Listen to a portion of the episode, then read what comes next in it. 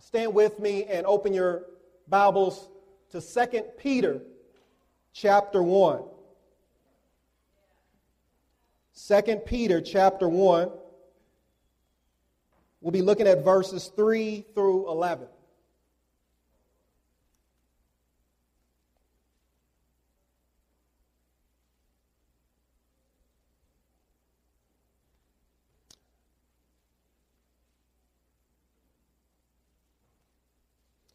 Truly a blessing to be before you again this morning to proclaim the message of God. Amen. 2 Peter chapter 1 verse 3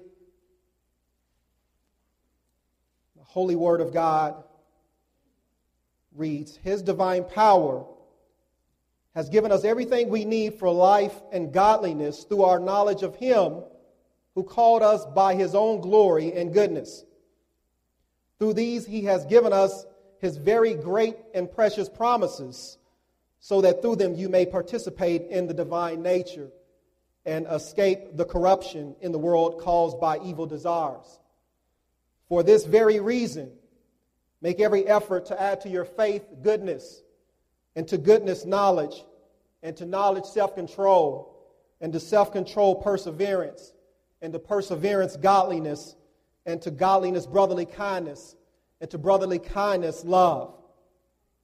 For if you possess these qualities in increasing measure, they will keep you from being ineffective and unproductive in your knowledge of our Lord Jesus Christ.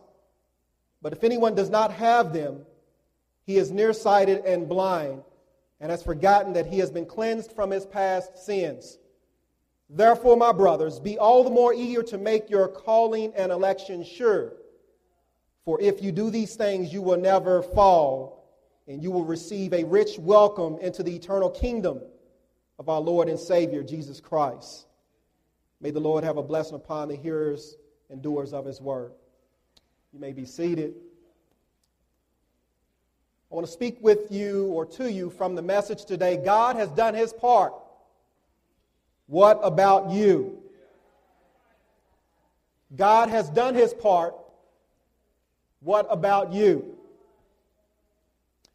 Many of you probably know someone who grew up in an environment, in a home in which they seem to have everything going for them.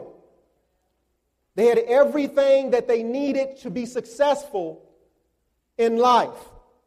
I mean, they had parents who raised them in a home that was in a nice neighborhood and uh, they raised them in a nice home. They had parents who made sure that they had uh, all that they needed, not necessarily all that they wanted, but everything that they needed. Their parents set a, a good example before them in how they are to work hard and to pursue an education, stressed how important education was and brought them up to know who the Lord was.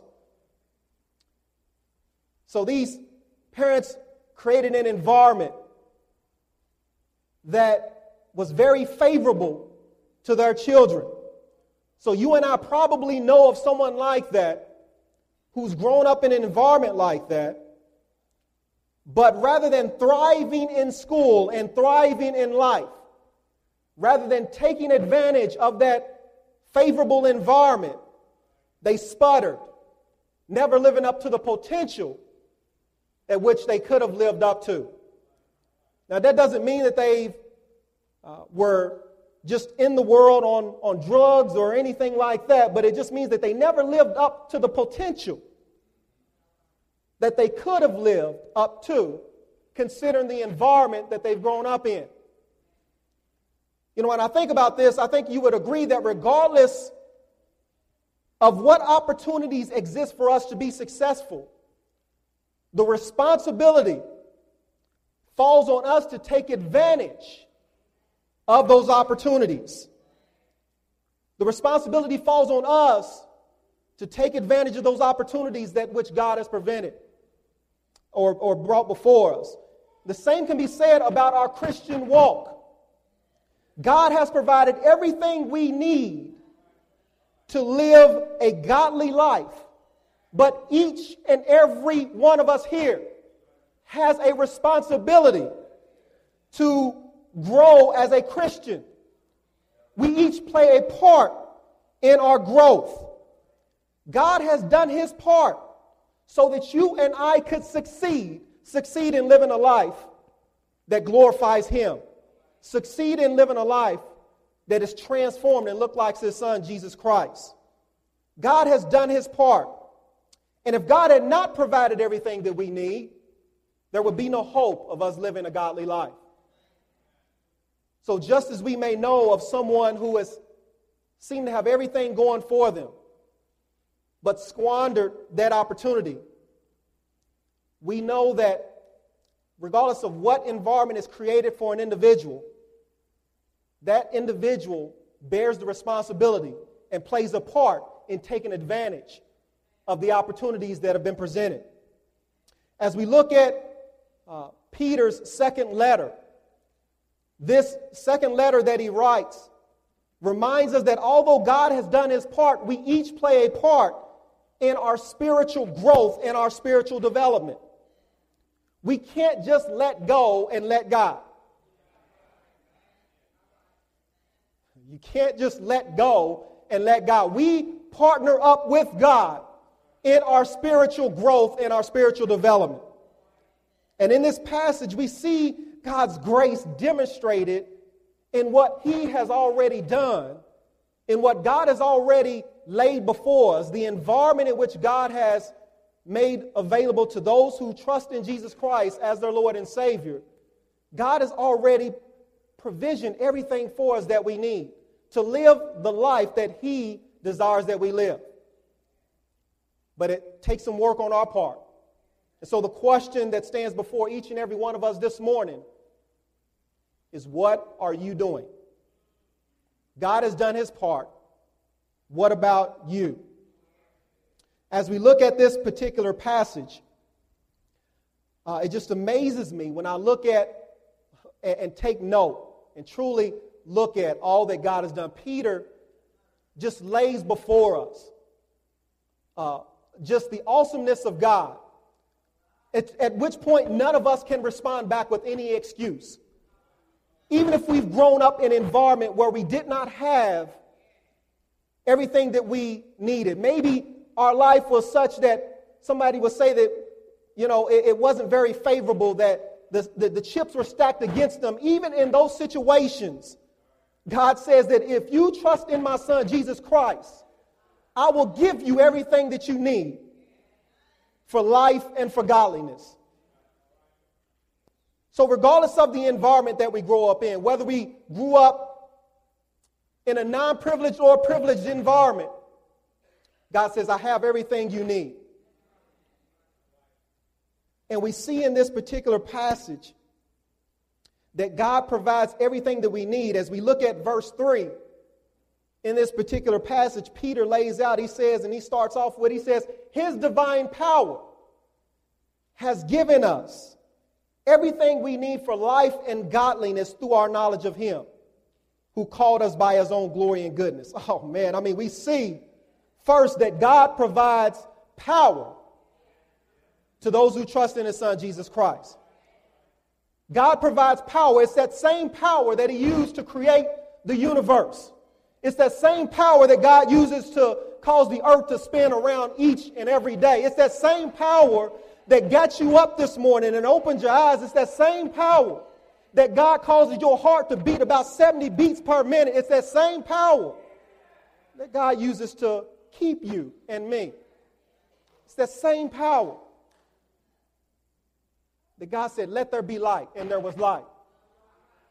It's that same power so he's talking about this power, not just any power, but supernatural power, power that is out of this world, power that you can't get anywhere else. He's talking about a power that you can't come to unless you know who God is, unless you know who Jesus Christ is. He says, This is the power that God has given so that we would live a life of godliness. This power, this unbelievable power. Notice it says his divine power has given everything we need. everything we need.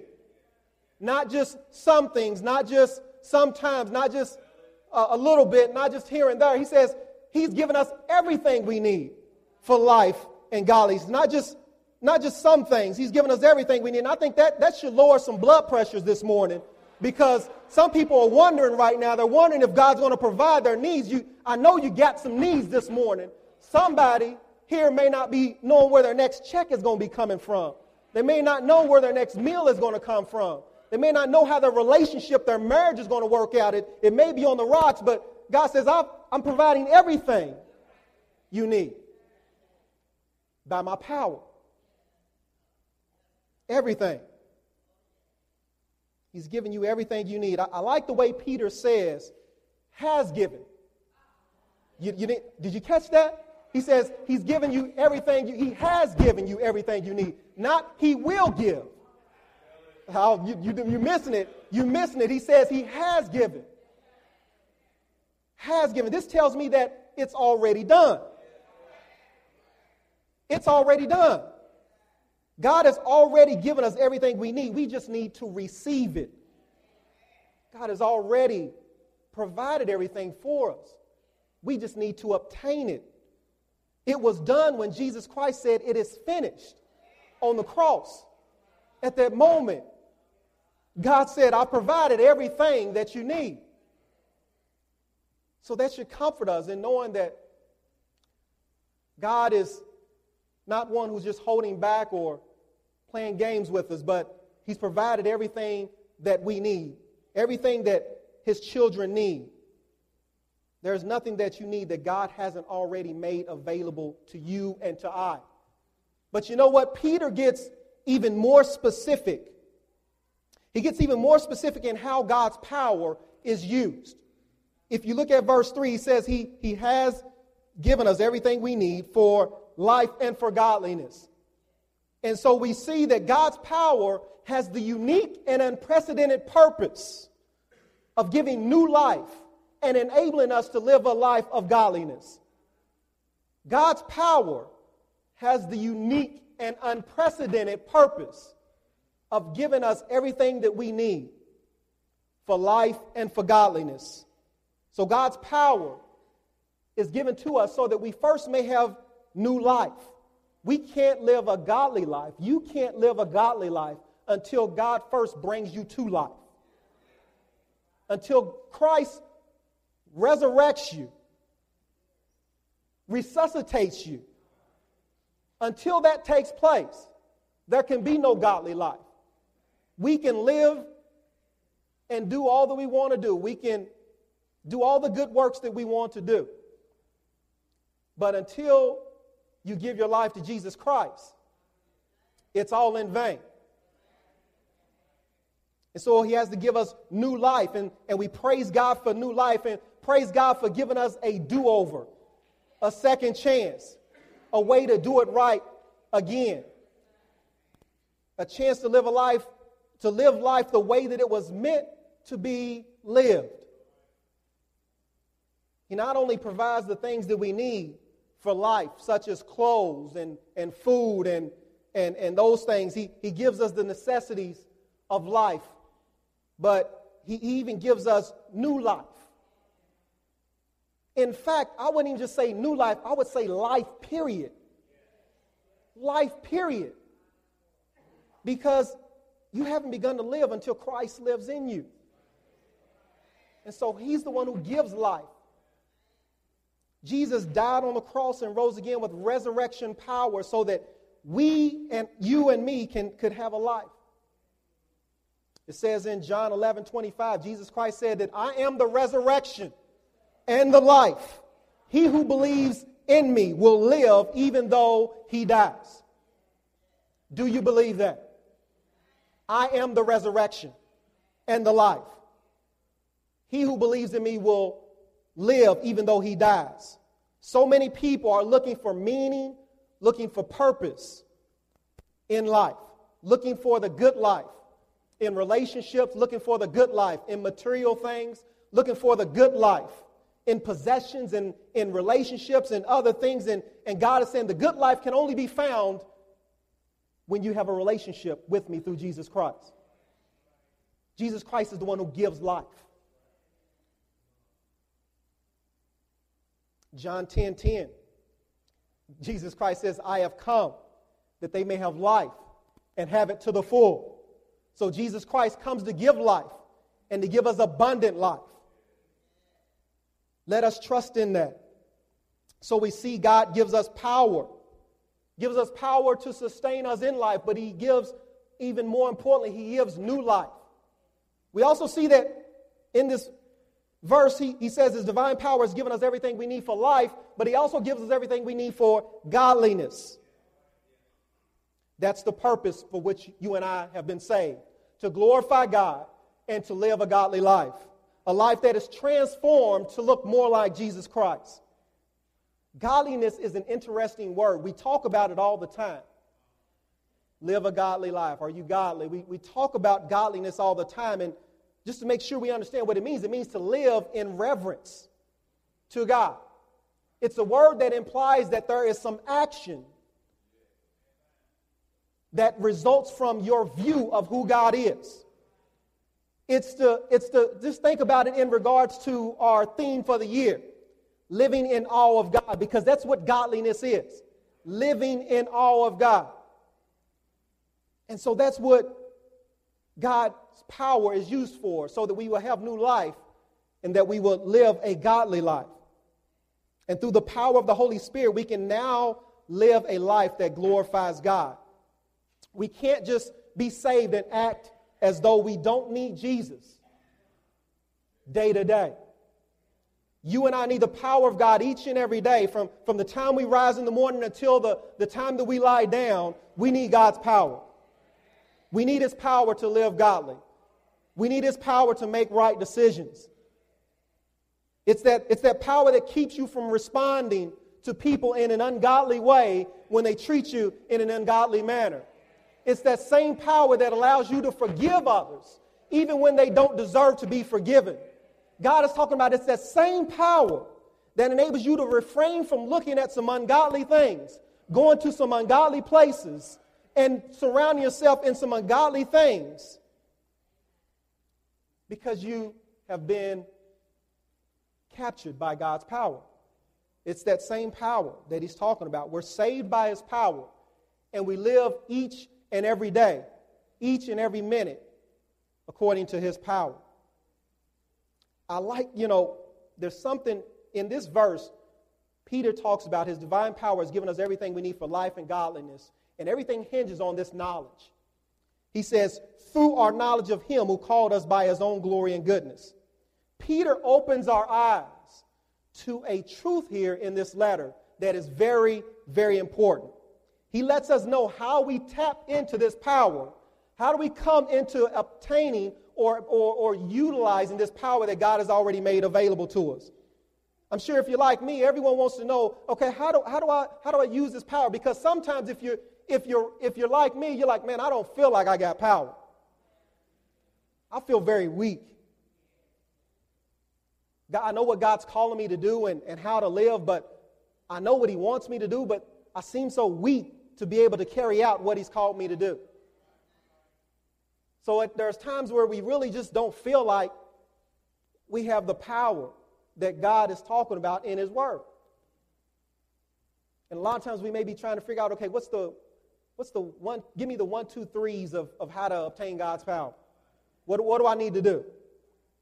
But Peter, he lays it before us. He says that if you, if you want to receive his power, he says it comes through, a, through our knowledge of God. It comes through our knowledge of God. And some of you are like, well, I already know God. I already know God, and I'm still not feeling this power. Oh, man. Man, this is where Peter gets good. See, because what he's saying, you got to look at that knowledge, that word knowledge on the surface. This may not seem like much, but it is huge. It is huge. What he's, this word knowledge in the Greek is epignosis. And I'm not trying to impress you because I, I know I can't, but, but I'm just trying to help you to see what he's talking about with this word knowledge. Epignosis is the Greek word, and what he's talking about is you must come into a fuller, a right, a, a, an intimate and a personal relationship with God. So, what he's talking in, in the Greek, they have many different words for our one English word, knowledge. And so, when you're just reading, you may not capture it.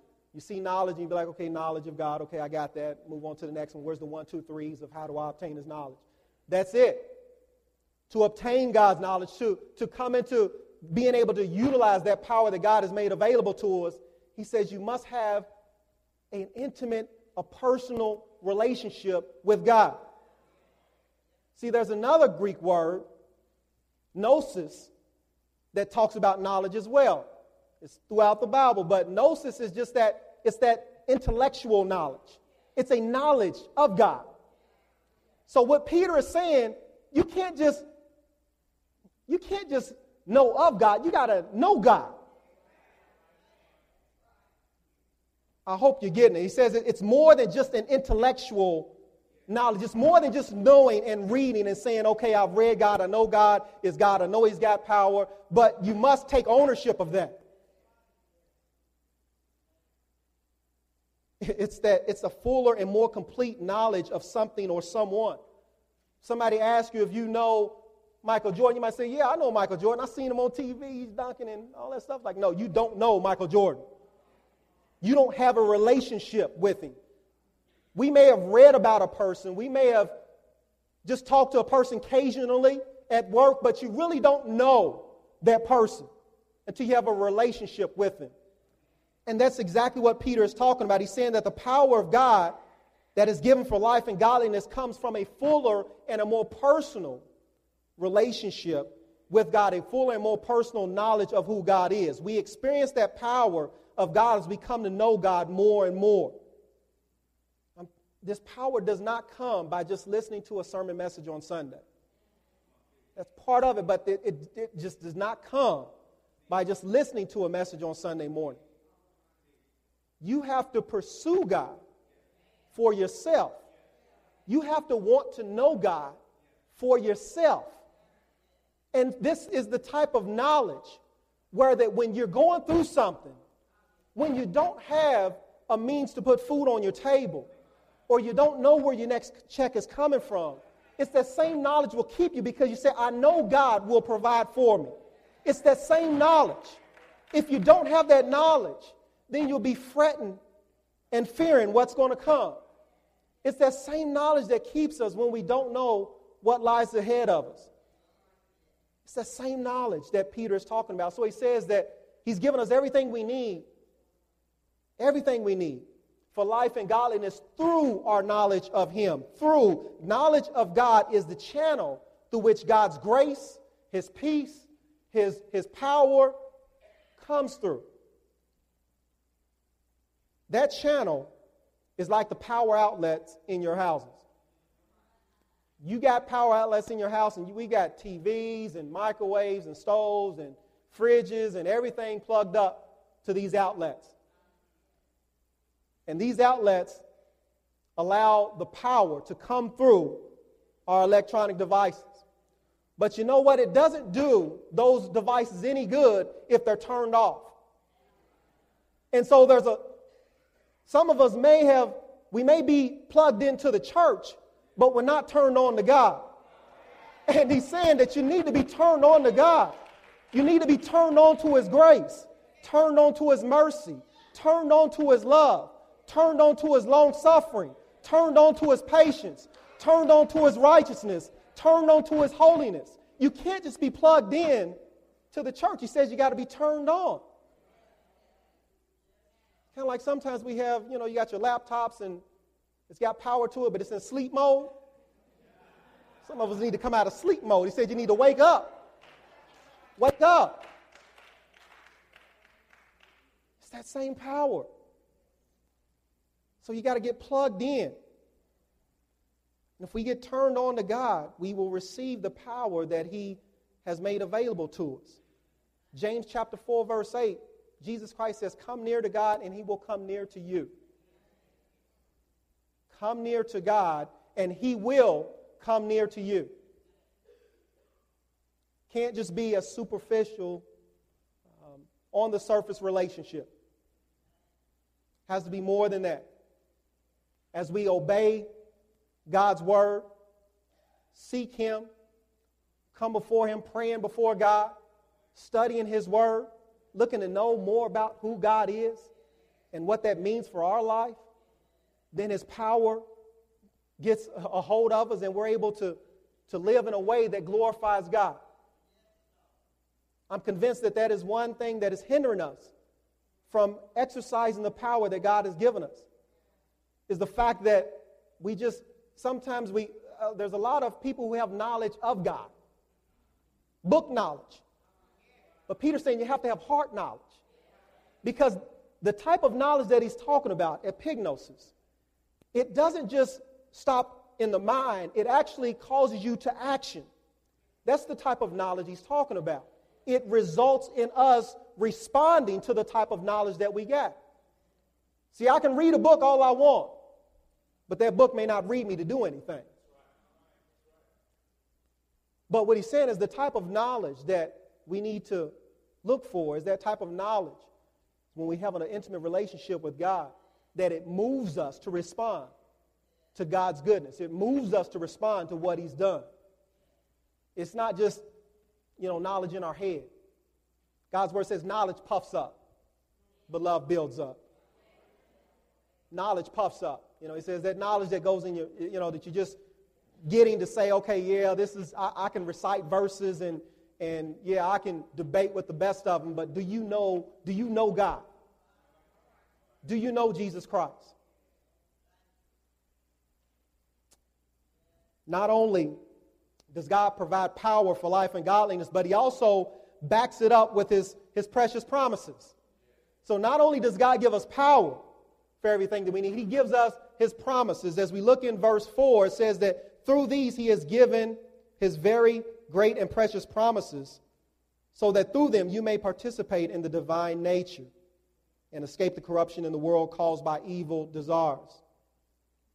God provides us with His precious promises so that we can trust in His Word. We can trust in God's Word because there's not a promise that God has not kept. There's not a promise that God has not fulfilled. This, this all goes back to our knowledge of God. If you don't know or believe in who God is, if you don't know who God is, then you won't trust in His promises. You won't trust in His promises. We'll be like the, the rich young ruler. Jesus Christ comes to him and, and he says, uh, What do I need to do to gain eternal life? And Jesus Christ says, do, do, do this, do this, do this, and this. Rich young ruler said, I've done that. Jesus knew his heart. He says, Go sell everything you got he went away. He might as well have been saying, Jesus Christ, I don't know you like that. And God is asking us to do some things. He's asking us to give up some things. He's asking us to go some places, to share the gospel, to do some things that we just normally wouldn't do. But sometimes we respond like, God, I just don't know you like that. Do you know God? Are you working to, to gain a better knowledge of God? You know, the great thing about God's promises is it doesn't matter which promises they are or how many they are. You can trust in every single word of them that God has declared. You can trust in every single promise. I like I love 2 Corinthians chapter 1 verse 20. I love that verse. He says, "For no matter how many promises God has made, they are yes in Christ." And so through him the amen is spoken by us to the glory of God. So it doesn't matter which promises God gives us, they're all yes in Christ Jesus. So you can trust in God's promises that He who began a good thing in you will see it through until the day of Christ Jesus. So you can trust in God's promises that He will never leave you nor forsake you. You can trust in God's promises that nothing can separate you from the love of God. You can trust in those promises. And you know, the blessing is it doesn't depend on your good works or anything like that. It depends on what God is, what Jesus Christ has already done. It depends on our faith in Jesus Christ and our knowledge of Him. So these promises God provides us and keep it in line with the purpose of God's power. God's promises are the vehicle that leads us into godly living. God's promises are the vehicle that leads us into godly living. if we trust and believe in everything that God has declared in His Word, from Genesis to Revelations, if we trust in His promises, then it will lead to us living a life that glorifies God by the power of the Holy Spirit. He says in that verse 4, he says, this, these promises, that's what he says. So these promises, he says, through them you may participate in the divine nature. Says, that's why I'm giving you these promises, this power, so that we could live and participate, to partake in the divine nature, not the sinful nature, so that we would escape the corruption of the world. That's what Peter's talking about here. Trusting in his promises. So we see Peter, verses 3 through 4, he lays before us all that God has done. God has provided us his, his power. He has called us and chosen us himself for this specific purpose to glorify his name. He's provided us his precious promises. And because of these, Peter goes on and, and he, he says that because, of, because God provides power, because God provides his promises, your faith can thrive. So before, before we can live in the manner that God declares that we should live, Peter had to deal with okay, who's God? And show us who God is and what God has already done. In verse 5, we see that Peter makes the natural progression from what God has done to what we need to do and how we need to do it. In verse 5, he, he, he, talks about, for this very reason, make every effort to add to your faith goodness, and to, to goodness, knowledge, and to knowledge, self control, and to self control, perseverance, and perseverance, godliness. And all of these things, he's saying that you must continue to grow and develop spiritually. It's a daily process. It's something that we have to do every day when we wake up in the morning and we die to ourselves so that Christ could live through us. That's what it takes to continue to add on. I know many of us, we've been saved for quite some time. And we're like, well, you know, I, I don't do some of the things that I used to do, which is great. But I think a lot of times we've kind of gotten into a place where we become content with our spiritual growth. We've become settled. We've become okay with where we're at. And Peter's saying, no. He's saying you must continue to add to your faith. Continue to add to your goodness. Continue to add to the knowledge that you're getting. He says you must must continue to thrive in your faith. God's word is reminding us that we need to keep growing spiritually and to do it with every effort that we can do it with.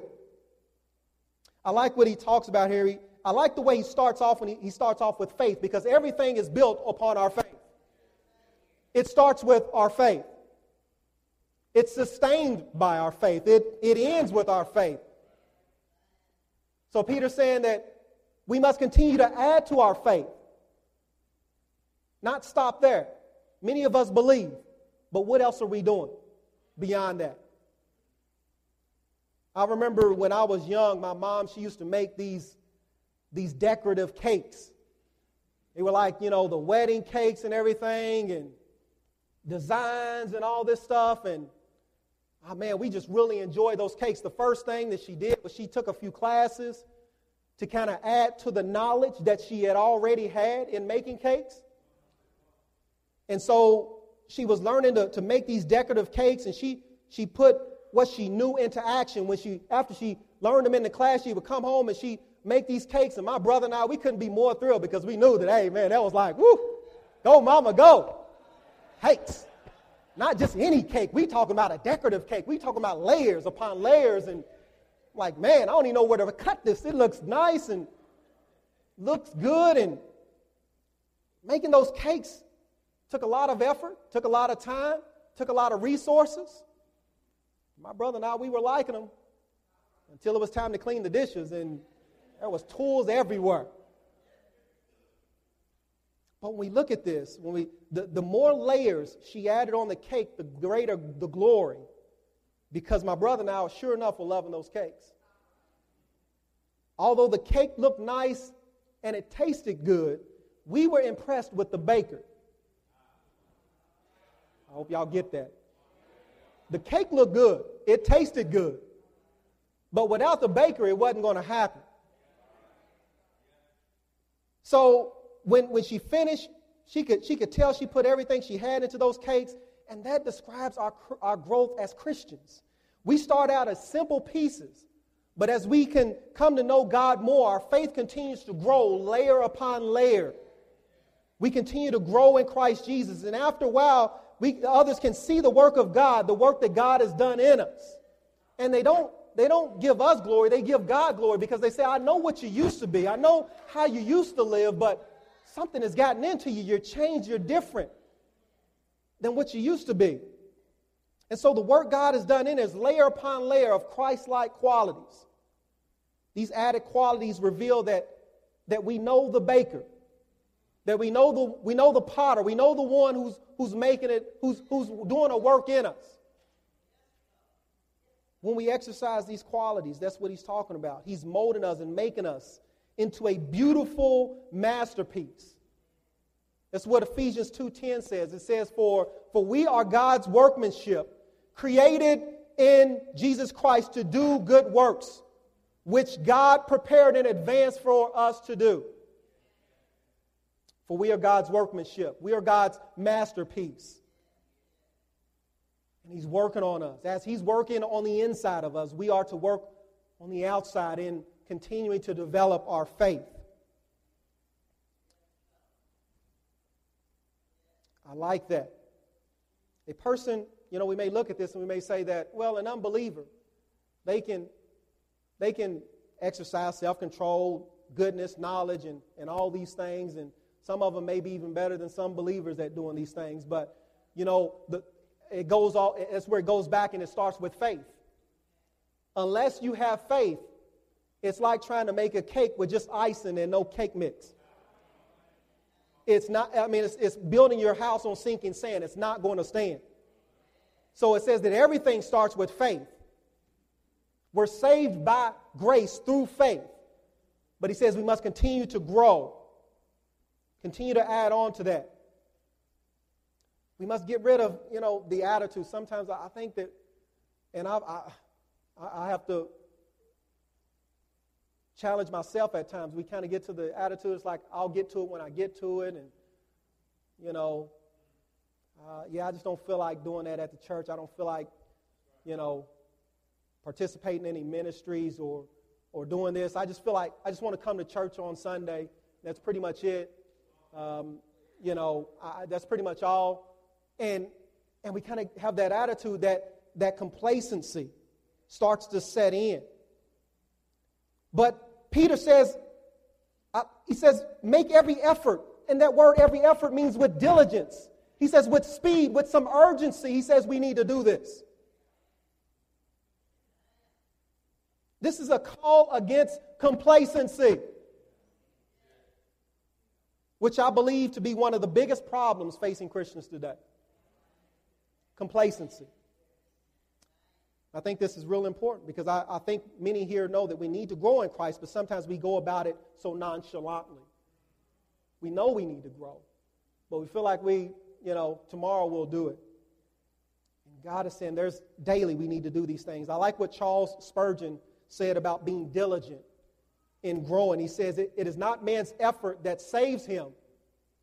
On the other hand, grace saves no man to make him like a log of wood or a block of stone.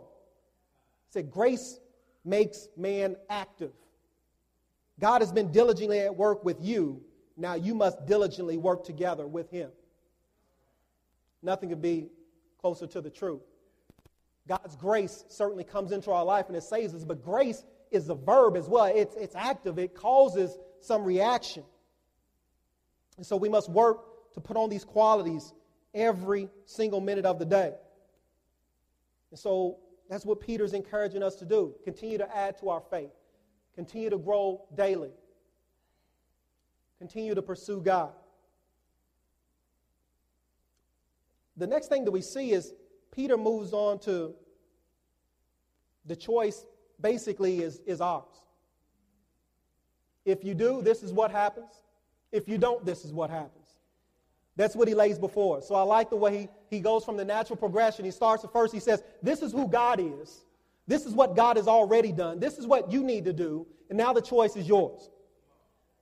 If you possess these qualities, this is what happens. If you don't, this is what happens. In verse 8, he says, For if you possess these qualities in increasing measure, they will keep you from being ineffective and unproductive in your knowledge of Jesus Christ. Hmm. Peter lays before us what's at stake. He, he first says that if you do, if, if you possess these qualities, first of all, they will allow us to bear good fruit, which is the Bible is full of parables and passages in which Jesus Christ talked about we being uh, those who are to bear fruit. And he says that if there's a tree that doesn't bear fruit, it's got to be cut down because it's of no use. And so when we possess these qualities, he's saying it, it, it enables us to, to bear fruit. It says that it will keep us from being ineffective and unproductive.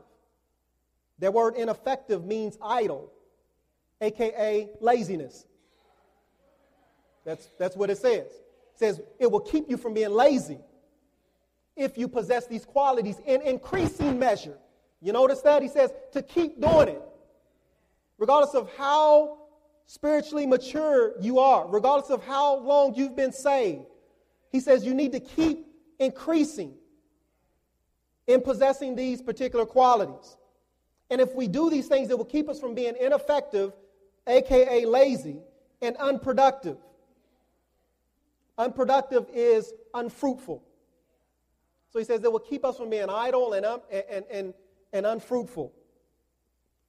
I'm not sure if we, we often think about, you know, a lot of times we look at sin and, and us refraining from sin, and we, we think about some of what people may term the, the greater sins, you know, and but do we know that laziness is a sin as well? You will not find laziness in God, in Christ. Laziness can be a sin. We got to guard against that. So he says if we possess these qualities in increasing measure, they will keep us from, from, from falling into that. He also goes on in verse 10. He says, Therefore, my brothers, be all the more eager to make your calling and election sure. For if you do these things, you will never fall. So he's saying that if you do these things, if you possess these qualities in increasing measure, they will keep you from falling. Now, he's not talking about that they will, it, we will not fall into sin at times. Because we will, no one's perfect. But he's saying that it should not be a state, a continuous state of, of, of walking in sin. Will keep you from falling into that perpetual state of living in a manner that is ungodly. If we continue to possess these things in increasing measure. So he says that it will allow us to bear good fruit, but also will keep us from, from falling. But even more so, he says that in verse 11, if you do these things, you will receive a rich welcome into the eternal kingdom of our Lord and Savior Jesus Christ. That is the goal of our salvation. To be welcomed into heaven with God saying, Good and well done, my, my good and faithful servant. That's what, that's what the goal is. I mean, we, we all know U of L, after U of L won the championship, they were welcomed back in, in Louisville with, with a, a great welcome. I mean, people were at the, I mean, they probably couldn't go anywhere without somebody being there. But, you know, when I think about that, how much more glorious is the welcome going to be in heaven for those who were faithful to God, for those who worked hard and were diligent at adding to the faith that God has already given us. How much more of a, of a welcome will it be? Where it says, your sufferings, your trials, it says it can't compare to the glory that will be revealed. It says it can't even compare.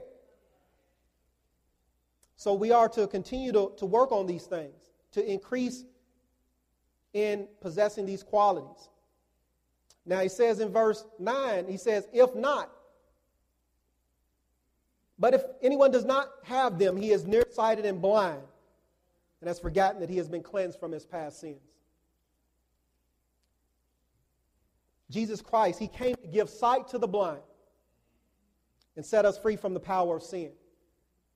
And what Peter is saying is that when we possess these things in increasing measure, first of all, it shows that we know who God is, the right knowledge of who God is. And it will, it will keep us from being blind and forgetting that we have been cleansed from our past sins. It will keep us from falling back into that old nature, from forgetting who purchased our, our, our, our, our, our uh, paid the price for our sins and, and called us out of a life of darkness into his marvelous light. He says if we continue to increase in measure in doing these things, it will keep us from forgetting the work that Christ has done. Keep us from being blind. If we're not possessing these things, if we're not possessing in increasing measure goodness, knowledge, self control, all of these things, then we won't be able to see very far in front of us. And we will be steered in every which direction not holding on to the truths that God has declared in His Word, not living in a way that God has declared that we are to live.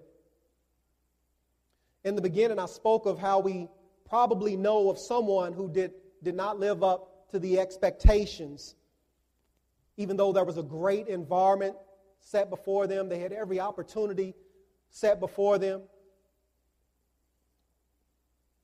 They, we, we know of somebody like that, but if, if we're honest with ourselves, that person is, that someone is us. That someone is us because no one here has lived up to or can live up to the perfect expectations God has set. But that is why God sent his son, Jesus Christ, to die on the cross for your sins and my sins. Because he knew that we couldn't, we couldn't live a life to meet his perfect satisfaction. But Jesus Christ lived that life he lived the perfect life so that when God looks at us, he sees the life that Jesus Christ lived. That is why God sent his son to satisfy those perfect expectations of a perfect God. So before I look at anyone else, I got to look at myself and say, Am I living up to the expectations of God? The perfection of God? And, and, the, and the answer is certainly not. But that's where I, I trust in his, my Savior and his Son, Jesus Christ. Because it's in his perfection that I have life, that you and I have life. And God has blessed you and me beyond what we can truly imagine. And we've all let him down. But that is why we put our faith in Jesus Christ.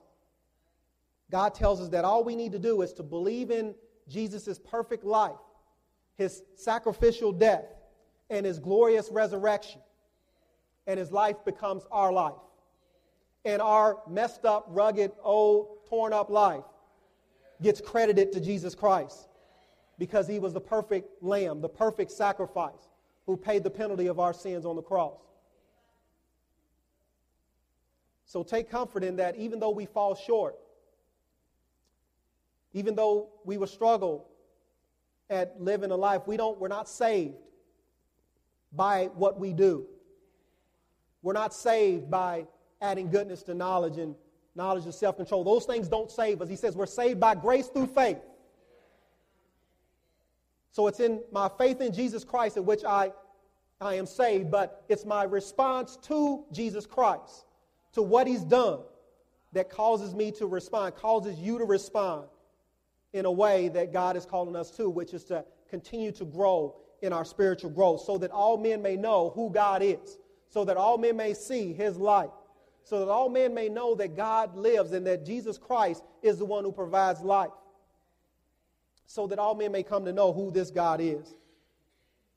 Our response to God is not out of fear. We don't do these things out of fear, but out of gratitude for what God has already done for us.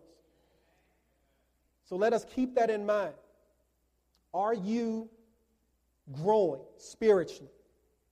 And what are you doing to continue to grow? Or are you complacent?